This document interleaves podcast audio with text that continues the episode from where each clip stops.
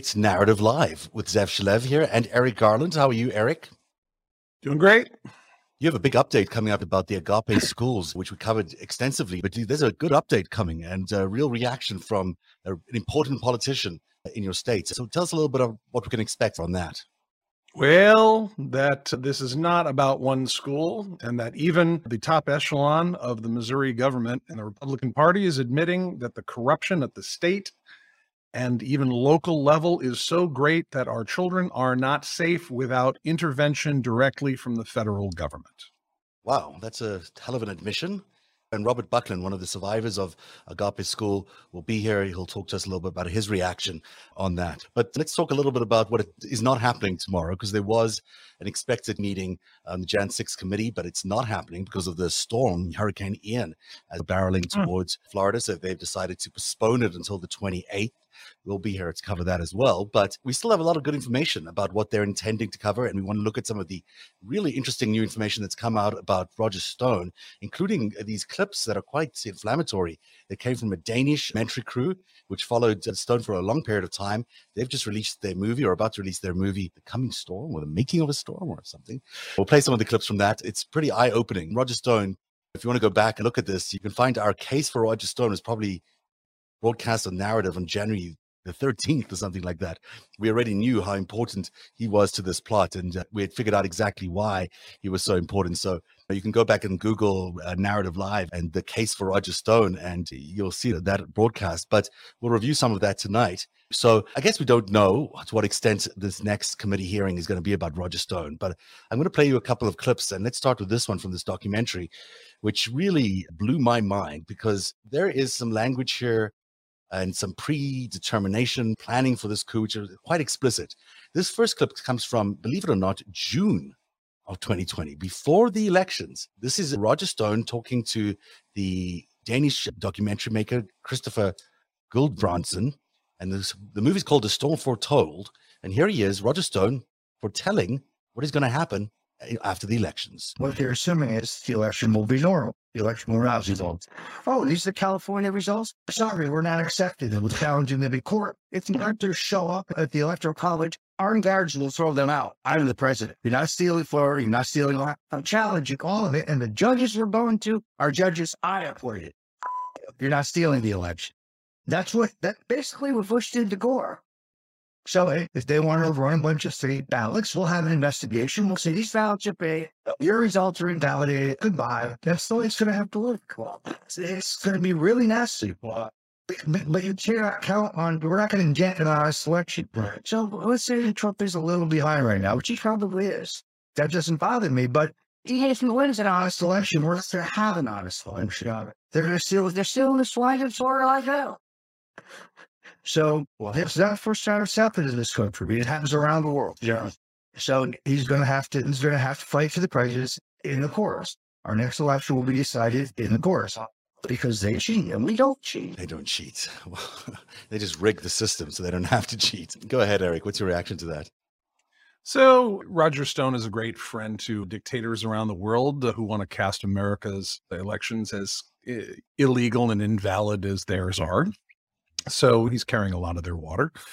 Some of his stuff is so cartoonish. I wonder if he hasn't cut a deal with the feds and it wasn't just Pied Pipering all these various foreign operations to discredit America's democracy. I agree with you that it sounds like he's got some sort of deal because otherwise, why would he be so outrageous about it? But I'll give you an answer for why he might be like that in a bit. But what do you mean by the Pied Pipering piece of it? Well, you really want to rip these networks out at the root that have been driving this towards this point where nobody believes in American democracy, so that we'll prefer autocracy since we're going to get it anyhow. It, uh, Roger Stone's a one of a kind. I mean, the guy's been around forever. He's seen much. He's partnered with since the Nixon days. He's partnered with Paul Manafort, who has been all over the world and uh, been a witness and an operative in so many different places. The bad boy of uh, politics, Lee Atwater. I mean, these guys were, they're not just operators, they're witnesses to stuff. They're like one man intelligence services in a lot of ways. Yeah, they're provocateurs, really. They really are challenging the system and they have, this has been their role since the 60s. I mean, this is what they do. And look, credit where credit's due. These guys are smart. Roger Stone, say what you will about him. I mean, the guy crafts his message, he gets stuff done, he can bring people along with him. And so if I'm trying to rip out decades of intelligence operations to domestic and foreign that aim to rip up America's democracy and weaken us for our adversaries, I don't want to just take out the Roger Stones. I want to take out everybody that would fund this stuff, everybody that would go along with it, publish a newsletter, try and arm up people and give them gas money to get to DC to do this kind of thing. And maybe when your spokesperson is talking to the Danish, who are NATO allies, of course, a country that has its complexities. Danske Bank, of course, does a little bit of money laundering for the Russians here and there. Having a TV camera just proving exactly what these guys were planning on doing. And I mean, there's no high, this is, is, not subtle tradecraft. No, but I, I got to say, the documentary crews are always a bit of a tell that something's afoot because if you're going to be committing a crime, you generally don't want the documentary crews following you along to, to, document the entire thing. But in two cases here, in his case, Roger Stone's case, but also in Tarrio's case, Enrique Tarrio of the Proud Boys, they've had documentary crews in the most unbelievable of places with most unbelievable access to witness these criminal events taking place. To me, that begins to be a little bit like who's really paying these crews to do what. But regardless, these crimes took place and the crews were there to capture it. And these guys took part in that crime, whether they were doing it as informants. We don't know. We won't know, but or maybe we will, depending on what Mar-a-Lago's documents are released. But I just a couple of points to pick up on what you're saying. Yes, it's entirely possible that Roger Stone is just trying to reel these people in. Although I think his anger there, boy, that seems quite real. And this was just the day before his uh, initial court sentence was commuted by Trump. So it's a little. I think there was he was under a lot of pressure, and I think there was something going on there. But who knows? There might be a try to do a sting for these foreign organizations. I'm amazed by this collage of photos here because we speak a lot about Nixon and we speak a lot about Trump when we talk about Stone, but we forget about Reagan. And Reagan was part of that Stone world. He was a big advisor to Reagan because Reagan is largely considered better than the other Republican presidents. He doesn't get the same brush as Nixon and Trump, but you know, really, Reagan did some terrible things as well. And would, I don't see there. You know, is Bush 41. Ah, that's true. Just a he, thought. He was not not part of that group, was he? He's of a bit of a dead. Bush 41 was of a bit of a different tenor. He's more of a CIA man. Sure, was. more of a. And I would say Roger Stone might be an Israeli guy. I don't know who he works for. He claims to be a Zionist, so maybe he works for them, maybe he works for other people. But he certainly has a large roster of clients, including Saudi Arabia in the past, including Israel, including you name it. He's had a lot of work for a lot of people. So he's a talented guy and uh, he knows a lot of folks. I just wanted to riff on the having a documentary crew. Yeah. who doesn't have a documentary crew like during the elections at this time of year? Hmm. Leonard Leo, the Koch brothers. Yeah. Very sight. The Uihleins. Those guys, isn't it funny? Like those guys, I would think Leonard Leo was uh, on the edge of his seat seeing how that was all going to go, but I don't think he had uh, high def cameras pointing in his face. So whenever I see somebody that that's just their whole thing is the media. And I go, this person is supposed to be the like the, the ringleader. Actually, I want to drill down on something you just mentioned about Leonard Leo because he, of course, is the Supreme Court stack the stack the courts guy.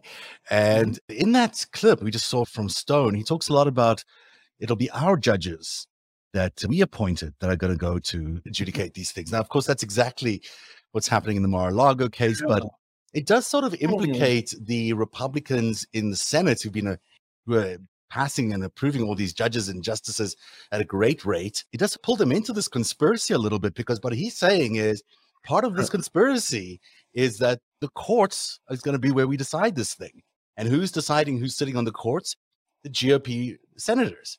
So now we've got potentially the courts themselves entangled in a conspiracy judges entangled in a conspiracy, and maybe the senators, Supreme Court justices, Supreme perhaps? Court justices, who's certainly talking about Citizens United and go back to Reagan. That's an interesting period of time where you can think about Clarence Thomas as a very different kind of guy when you think about uh, his wife's involvement. But you know what I'm saying? There's a bigger conspiracy afoot here. It includes Leonard Leo, it includes the Koch brothers. Sure, it includes Roger Stone and Donald Trump and all these other operatives, but there are judges and there are people who appoint judges also apparently involved in this conspiracy.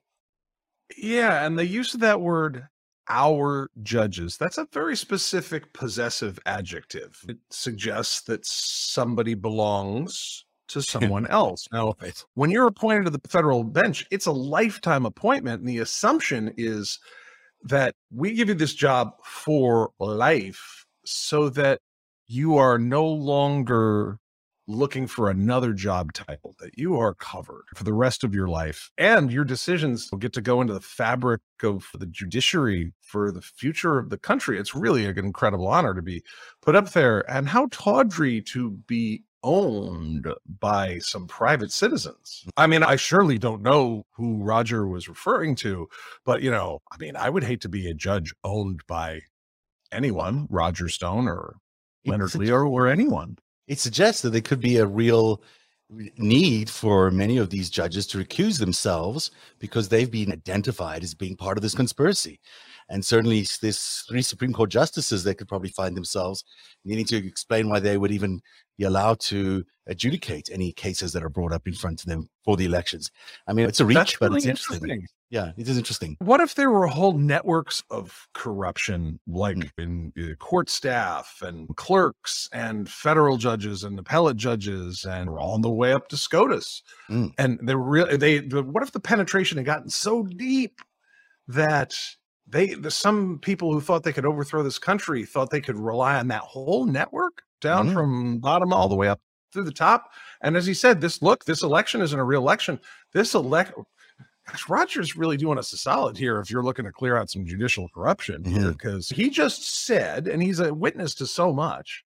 He said the penetration of the American federal judiciary is to the point that people can overthrow our entire democracy uniquely through the judges. Yeah, and that it's been planned that way. I mean, that's certainly what the Federalist Society has been doing. It's certainly what the Council for National Policy has been arguing and has been in the field doing. And we've seen their appointments. I mean, they've certainly appointed very activist kind of judges. Now, there's nothing wrong with activist judges if they're fair, but he's saying basically in this really historic event where we're going to try and steal the election and the democratic process from the American people, we've enlisted judges and justices in this case. And Leo's billions of dollars behind him make it possible that these guys have been bought off.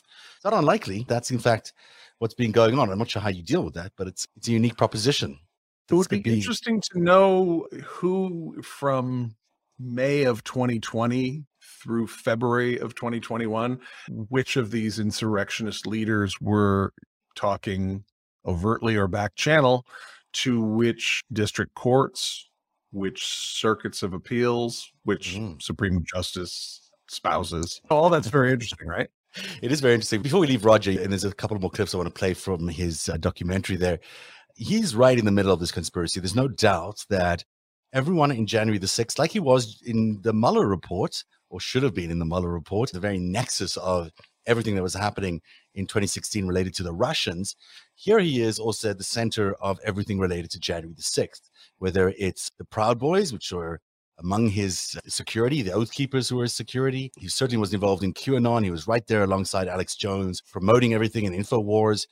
The, the Women for Trump organization, the predecessor organization to the Women for Trump organization, was actually run by his wife. That's how close he was to Oh, that. Yeah. Really? Yeah, his ex-wife. Sorry, I should say. And of course, he's right there with MAGA. Like he's right there in the middle of everything there. So that might be real. It might be that he's in the middle of the conspiracy. It might be a ruse that he's in the middle of the conspiracy and the real plotting is taking place elsewhere. But it's an unusual thing to find someone so central to a historic crime as he is. And uh, we on Narrative have exposed many times him there with the Oath Keepers. You can see they were actually wearing an Oath Keepers hat.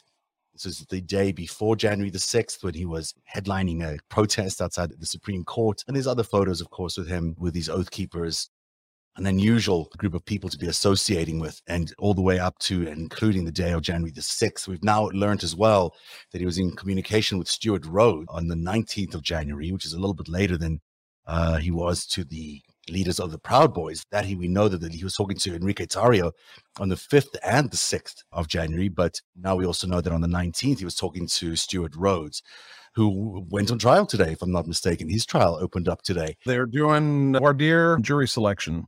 Okay.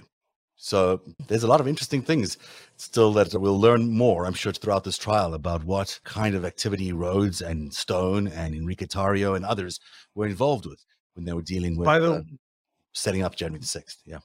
By the way, this you've got the Chiron there reading Yale grad. This is Yale's least fe- favorite promotional material that they have in history. I just had to note that because I was like, really? Yale? Thank you so much. It's really, man, it's really important. There's a lot of people who have been to some of these elite schools that have been recruited into these terrible organizations that we think that they're supposed to denote a certain positive uh, association, but. Yale grad, Stewart Rhodes. So let's not forget the second part of that, which is former Ron Paul, which means he was right there with the Tea Party, which means he's plugged into the Russian network. The entire Tea Party was inspired by Ron Paul, came out of Ron Paul's very good friendship with Russia. He went there many times, just like Rand Paul does. Here's another Roger Stone clip from this documentary from A Storm Foretold. This one is really critical. I pay attention to everything he's saying right here. I suspect it'll be, I really do suspect it will still be up in the air. For when that happens, the key thing to do is to claim victory. Possession is nine tenths of the law. No, we won. You. Sorry, over. We, yeah. You're wrong. You. That is a really critical thing. And it goes back to what you were saying earlier on. This bravado that the MAGA movement has of always being right, of always winning, of always being certain of victory is an act. I mean, it's part of a psy war. It's this is their posture in a psy war. And I'm not just basing that on my own thinking and analysis. This is something I've read recently in one of the documents that uh, they have based their thinking on is there's an American Psy War document called Mind War. And Mind War was a basis on which a lot of Flynn and Stone had and, and this whole intelligence operation was using as a basis to recruit people. And there's some quotes from Mind War which are kind of interesting. And Mind War talks about the deliberate, aggressive convincing of all participants in a war that we will win that war. In Mind War, there is no substitute for victory. We must instill a predisposition to inevitable defeat. Then it goes on to say that strategic mind war must begin the moment war is considered to be inevitable. It must seek out the attention of the enemy nation through every available medium, and it must strike at the nation's potential soldiers before they put on their uniforms. It is in their homes and their communities that they are the most vulnerable to mind war. So, A, this is presupposing that everything we're going through right now is a precursor to war, but let's leave that aside for another day. But what I am interested in is this bravado, in this absolute certainty that there is no substitute for victory, that there is inevitable victory for Trump's side, which you will hear them. I'm always amazed at how confident they are. The higher the pressure, the more pressure there is, the more confident they appear to be. And maybe this is the truth of it. It's just a piece of strategic tactic within a strategy of cyber war. I mean, this just reads to me like a fifth grade book report on Sun Tzu's The Art of War. I mean, Could be right. I'll say in mind war there is no substitute for victory. Yes, winning is good. The deliberate, aggressive, Oh, so uh, cool. it it must be in the mind of everyone. Yep. Yeah, that's called morale. But they're saying they should they need to instill it in the minds of their enemy. So in other words, you penetrate the Yeah, enemy's demor- and, demoralize the other guys, and you yeah, convince the enemy that they're going to lose and Yeah. you're going to win. yeah. Yeah. I mean, Not it's, new. uh, yeah, it's not new. But I love how these guys, they're like, they've discovered a, it's like anybody that they discover, like, well, we're doing this, shh, we've got secure communications and groups and we use code words. It's like, Hey, yeah, yeah. Look, it this is an like- old yeah. document. this is something that's publicly available. I didn't get it through some secret means. It's it was originated in I think 2004, and then all the way up to 2014 wasn't really no one really used it, except in the Iraq wars they decided to use that. And the problem is if you don't provide everyone with the with what you're promising that you'll deliver, breaks down. So at some point soon, their message is going to collapse because they can only claim to be so victorious under uh, up until a certain point, and then it becomes impossible to resist all the pressure that's coming up. It's an attempt to wage war by psyoping the American citizenry, which we've done a terrible job uh, in our national security community of securing what I call CogSec, cognitive security. We have not done well at that of making sure that foreign propaganda does not reach our people. I was just reading an analysis of the budget of was it the US Information service and it was like five times the budget of every single like media company and PR company in America right now. It's like we used to take this very seriously and then we got into cable TV and the internet it's like ah just let every other country have at our population whereas other countries do not just give carte blanche entree to the hearts and minds of their citizenry so we've really I fallen agree. down I agree. I mean, I think on that note, we still have, as a major network in this country, Fox News, which is clearly, as our investigation has revealed, is run by someone who might be compromised by the Chinese, our biggest adversary in the world. And is, that same adversary is penetrating the minds of many Americans to the point where we still have 30% of Americans in a new poll out today that said that they believe that Biden is in power because of fraud, that he is only the president of the United States. That's 30%. So that's still kind of stunning when you think about the control of our media operations by foreign entities, by or at least people controlled by foreign entities. Yeah, we got to do better at that. I mean, the truth has got to be funded as well as these crafted lies. And uh, that needs attention.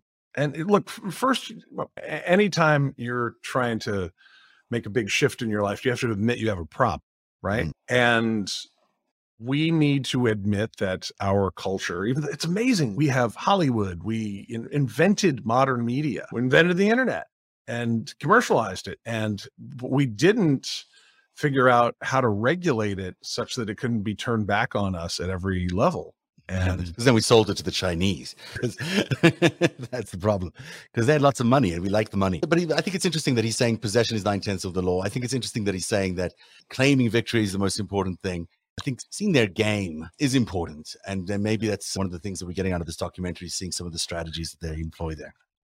So if you're a historian though, and you know about Hitler and you know about Lenin, for example. Like, so do you know what the word Bolshevik means in Russian? No, I do not know what Bolshevik means. It means the majority. Ah, you know, the many. And then Menshevik would be the minority. Oh. The Bolsheviks were in reality a minority faction, but they named themselves the majority. the majority. majority. And yeah, I think they won, they took power first by election and then just took over the whole apparatus and they didn't have any more elections. And they Sounds just kept like MAGA. Well, uh, right. And so Hitler was a minority part of the government and attained that power through sheer violence with thugs like the ones you see Roger Stone talking to, Who are like, yeah, we'll, we'll just punch people until they say we won. Sure. That's how the brown shirts were formed as Hitler found these dudes who were PTSD from World War One, who were battle tested. These guys were tough nuts, man. Mm. A lot of those guys had survived World War One Mhm. and they got back to a Germany that was humiliated and rural countryside. There's not a lot of jobs and there's drunkenness. If you see a parallel here, and then Hitler goes and scoops up these guys who know how to fight, pretty angry, and they feel humiliated, and he gives them a sense of purpose. And we make comparisons to Nazis, but if you study the rise of the National Socialist Party, they went to the polls and kicked the crap out of the candidates and beat people up who didn't say they were going to vote the right way. And we saw that where people started bringing guns around polling places. If history, you should get the joke of what that is. And it's Mm. funny, Roger is just all about that script. Yep. And we're gonna have he's selling it to this new generation. And mm. they're like, and guess what? It works. You have these guys that know how to fight. And I can't see into everybody's soul, but maybe they need a sense of purpose. And he's like, I mean, this is exactly what dictators do, especially when they're getting a minority that has perhaps been oppressed. They say you the Germans were humiliated after World War One. They were this very powerful nation. They'd been blamed for the entire conflagration of the First World War, of the Great War, when in reality it was very, I'm not pro Kaiser in this sense, but the more you know about World War One and the more World War One historians you talk to, the fewer conclusions anybody comes to and unifies because you you had the Russians and the, You know what? what's going on to the Balkans, the Germans, the French. And but Germany was really reduced in stature, and they have all these people traumatized from the first modern war with all these horrible new technologies that have been put out. And then modern media comes in for the first time with the films of Leni Riefenstahl, and radio broadcasts, and they start studying that. And you know, these techniques get uh, developed kind of for the first time and they work really great in the Nazis. And then what's so interesting is to see this postmodern version of that where Roger or whoever he's working with, and I think Roger's been around long enough, he, he knows this stuff. I think Trump mm-hmm. does too, mm-hmm. that they are making these noises, they are saying the words. And we had this great stuff where you had Mike Flynn, and this knocked me out. But to see the cut between Mike Flynn eh, reciting this script and some church lady from 1984 in a cult reciting word for word the same thing, it's like, yeah, they found out that that set of words just really entranced the English speaking mind in America. It works. Do it again. Look, it works again. You get the sense Roger and Donald Trump and some of these guys, they're doing it and they know they're doing it. Yeah, you know, so interesting because you mentioned Roger Stone and getting this younger audience and then inciting violence like the Nazis did. Let's look at this clip. Excellent. the violence. The let's get right to the violence. Right. Shoot to kill. See him proceed an Antifa, shoot to kill. Oh, we're done with this bullshit. The fact the voting uh, the right to the violence, shoot to kill, whatever. He says he's joking. Of course, he's not joking. He's saying what he needs to say in order to incite violence and to entrench something in their minds. I mean, there is violence in the human heart, right? And anyone who's ever felt frustration knows that you can be pushed over the edge. This is why we always have a very important role, not controlling free speech in this country, but being vigilant about incitement of violence, organization of violence, and then the more important things, funding and operations of not just inciting violence, but taking that next operational step to get somebody kinetically into, say, the capital of the United States, armed, financed. And I think that's the stuff that we're barely scratching the surface of what happened in January 6th. And the Department of Justice has said is the most complex and widespread investigation in the history of the Department of Justice 150 mm. years. When you think about what's the criminal culpability of somebody who intentionally just sent cryptocurrency to some people who were on a, a chat board talking about how they want the and they want to get them antifas? What's the criminal liability of somebody that put up cryptocurrency to hide the fact that they were going to give gas money to these guys so they could drive from i think the sign said columbus or wherever they were coming from? Mm. maybe they were in indiana. Let's say they're going to finance the trip from indiana to DC so they can get to the Capitol steps and break a window. Mm. What's the criminal liability there? It's probably something in our system. Well, and, and that yeah. happened. There were like tens of thousands of actions like that.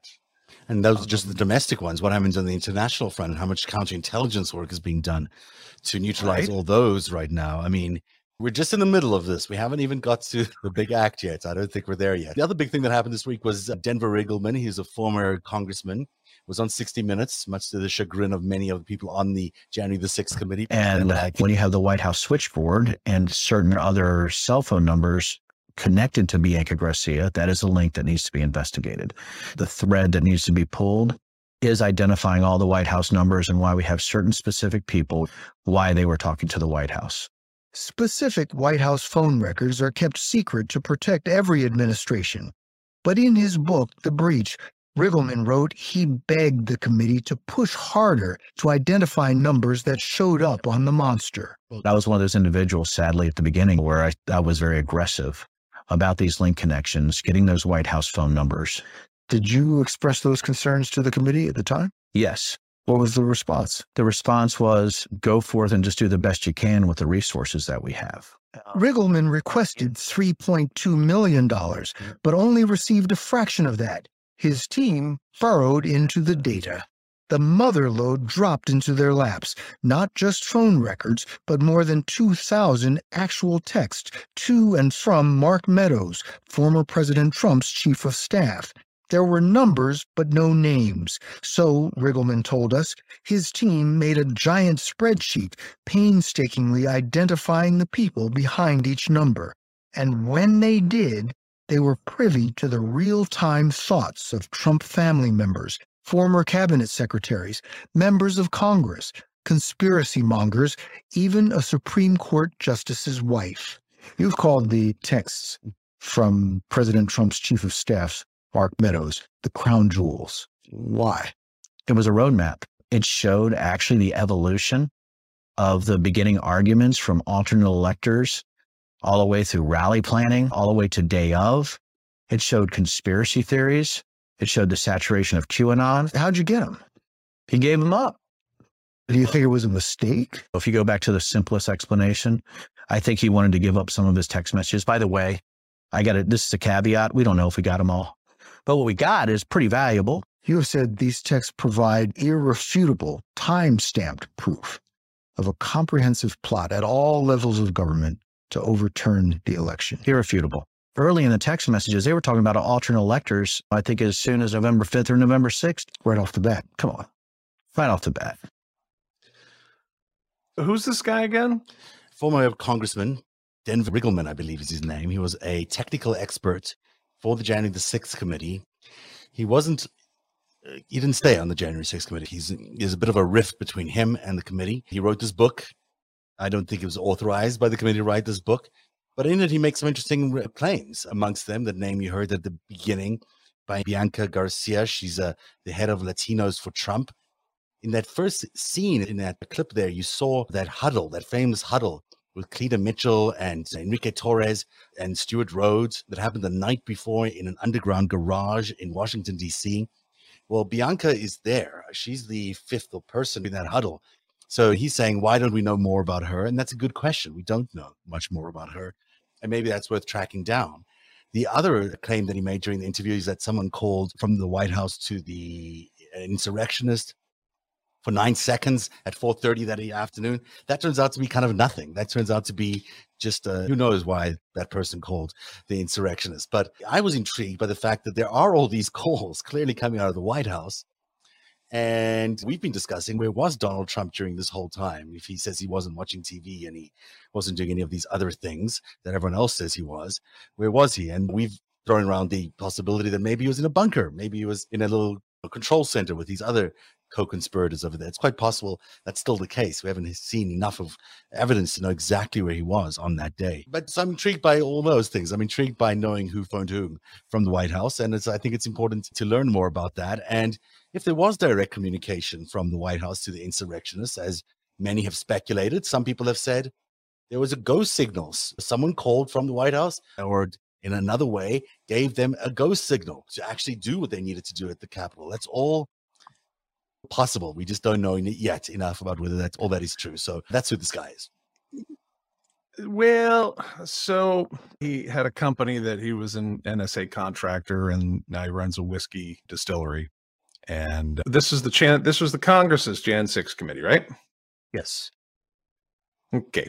So, and this is a really big case, right? Really important case there's a lot of forensics behind this. This is a congressional committee. They don't necessarily have all the analytical tools of the FBI at their disposal. The, you know, they're using subpoenas to get stuff, right? Yeah. And Mark Meadows just gave stuff up.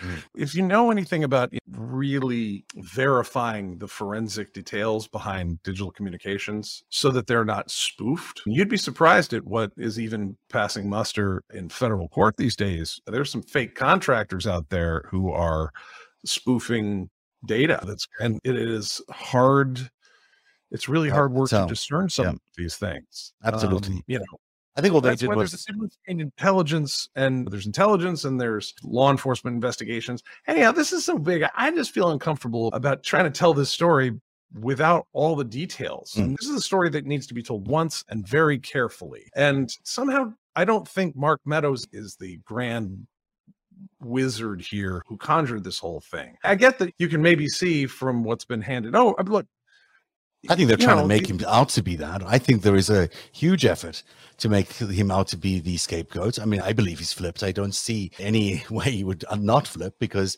he's under so much scrutiny and he's so clearly the fall guy for both the Fulton County case and also January the 6th that he's sort of caught in between so ah, much. he's He's the fall he's guy. a Congress critter from North Carolina that Yeah. couldn't get out of the game. yeah. and kind of had to go be the uh, White House chief of staff Yeah. late in the game. I mean, He's not the guy that it should be falling, in my opinion, because I don't think he has much of a. I don't know if his, his uh, agenda was so ideological as much as he was just the guy. He was just the guy stuck in the place. Maybe he does have a background in being inclined to fascism, but I don't know if that's him. I read those Thomas texts with great interest. I certainly think that she's uh, much more of a proponent of ideology than he was. He seems to be the receiver of a lot of this stuff. I mean, the real technical details out there, while a real Department of Justice investigation is going on, you want to have the element of surprise on a lot of those folks so that when you do pop them with, hey, we're, uh, you get a target letter in and you say that, uh, would you send to this, let's say they send Ginni Thomas a target letter saying, Mm. Hi, your stuff is in front of a grand jury, which you didn't know about until right now. You got about 48 hours. So if you got an attorney, send one over. And the attorney meets and goes, Look, so how do you want to do this? Because this is what we got. And this is what we're probably going to do. So do you want do you want to start talking now or do you want us to put out an indictment? All that's very element Yeah. of surprise. That's why grand juries are secret so that people's reputations are harmed in case they don't charge, right? That's interesting. Meadows appeared in front of one today, believed to have appeared in one in Fulton County. It's believed that's that was the date he was meant to appear. So I, one assumes he was there, and then one assumes he gave testimony in the case that really would make him one of the co-conspirators. But it seems to me that he's going to be just a witness, not an actual suspect in this investigation. Which is interesting that he probably has flipped there, and that's why he's cooperating. or he just agreed, or he just decided not to be a pain in the ass about it, and he went. like there's Right. been this thing of like Steve Bannon shakes his fist, screw your congressional subpoenas, and keep your FBI thugs off me, all acting all tough. They're all No, cry when the U.S. Marshals pin him to the ground. Although in this case, I also found it really interesting that he handed over all the same documents to the DOJ with sort of not much of a request. They just sort of handed them over. There does seem to be a deal that he's worked on, and I, he'd be the right guy to go after him. Hold on, if you're in that kind of hot water, the DOJ does not need your permission. before But he just did. He didn't have didn't ask. They just they said he, they didn't need to be forced to ask. They just get he handed it over. I mean, yeah, I- uh, Oh, it's if they ask you for your stuff, it's good for you to play along, but they usually know what they're asking for before you hand it over. It's Here's all the nexus of a lot of communication. There is the next. I mean, certainly if you want to see who is in touch with whom, the Trump's cell phone records are not out there, and we do not know even if he can work a cell phone. I assume he can, but the reality of it, a lot of the communication came through Meadows. Hold on, oh, I got to spook explain this. This uh, one Okay. normally Okay. a president wouldn't have a, a cell phone on him, but this is not a normal presidency or a normal group of people. Everybody was covered in these unsecure, stupid devices Mhm. that like 94 countries could listen in on. Like there is somewhere like the world's worst podcast Yeah. of, of like 10 straight days of these idiots just The yammering Trump and tweets and calls.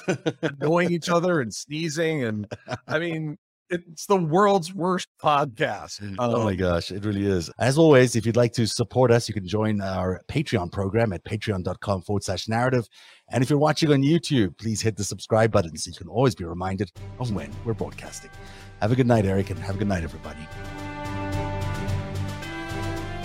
Every minute of narratives reporting, every story that we break is made possible by our patrons. You too can become a patron by joining at patreon.com forward slash narrative. narrative where truth lives. One day you'll tell the story of autocrats, crooks, and kings who came for our freedom.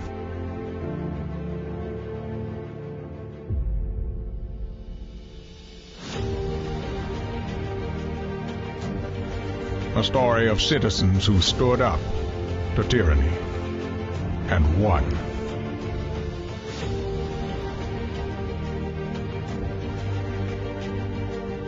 The people prevailed and renewed an old vow to a more perfect union. And that was just the beginning. The story continues. Narrative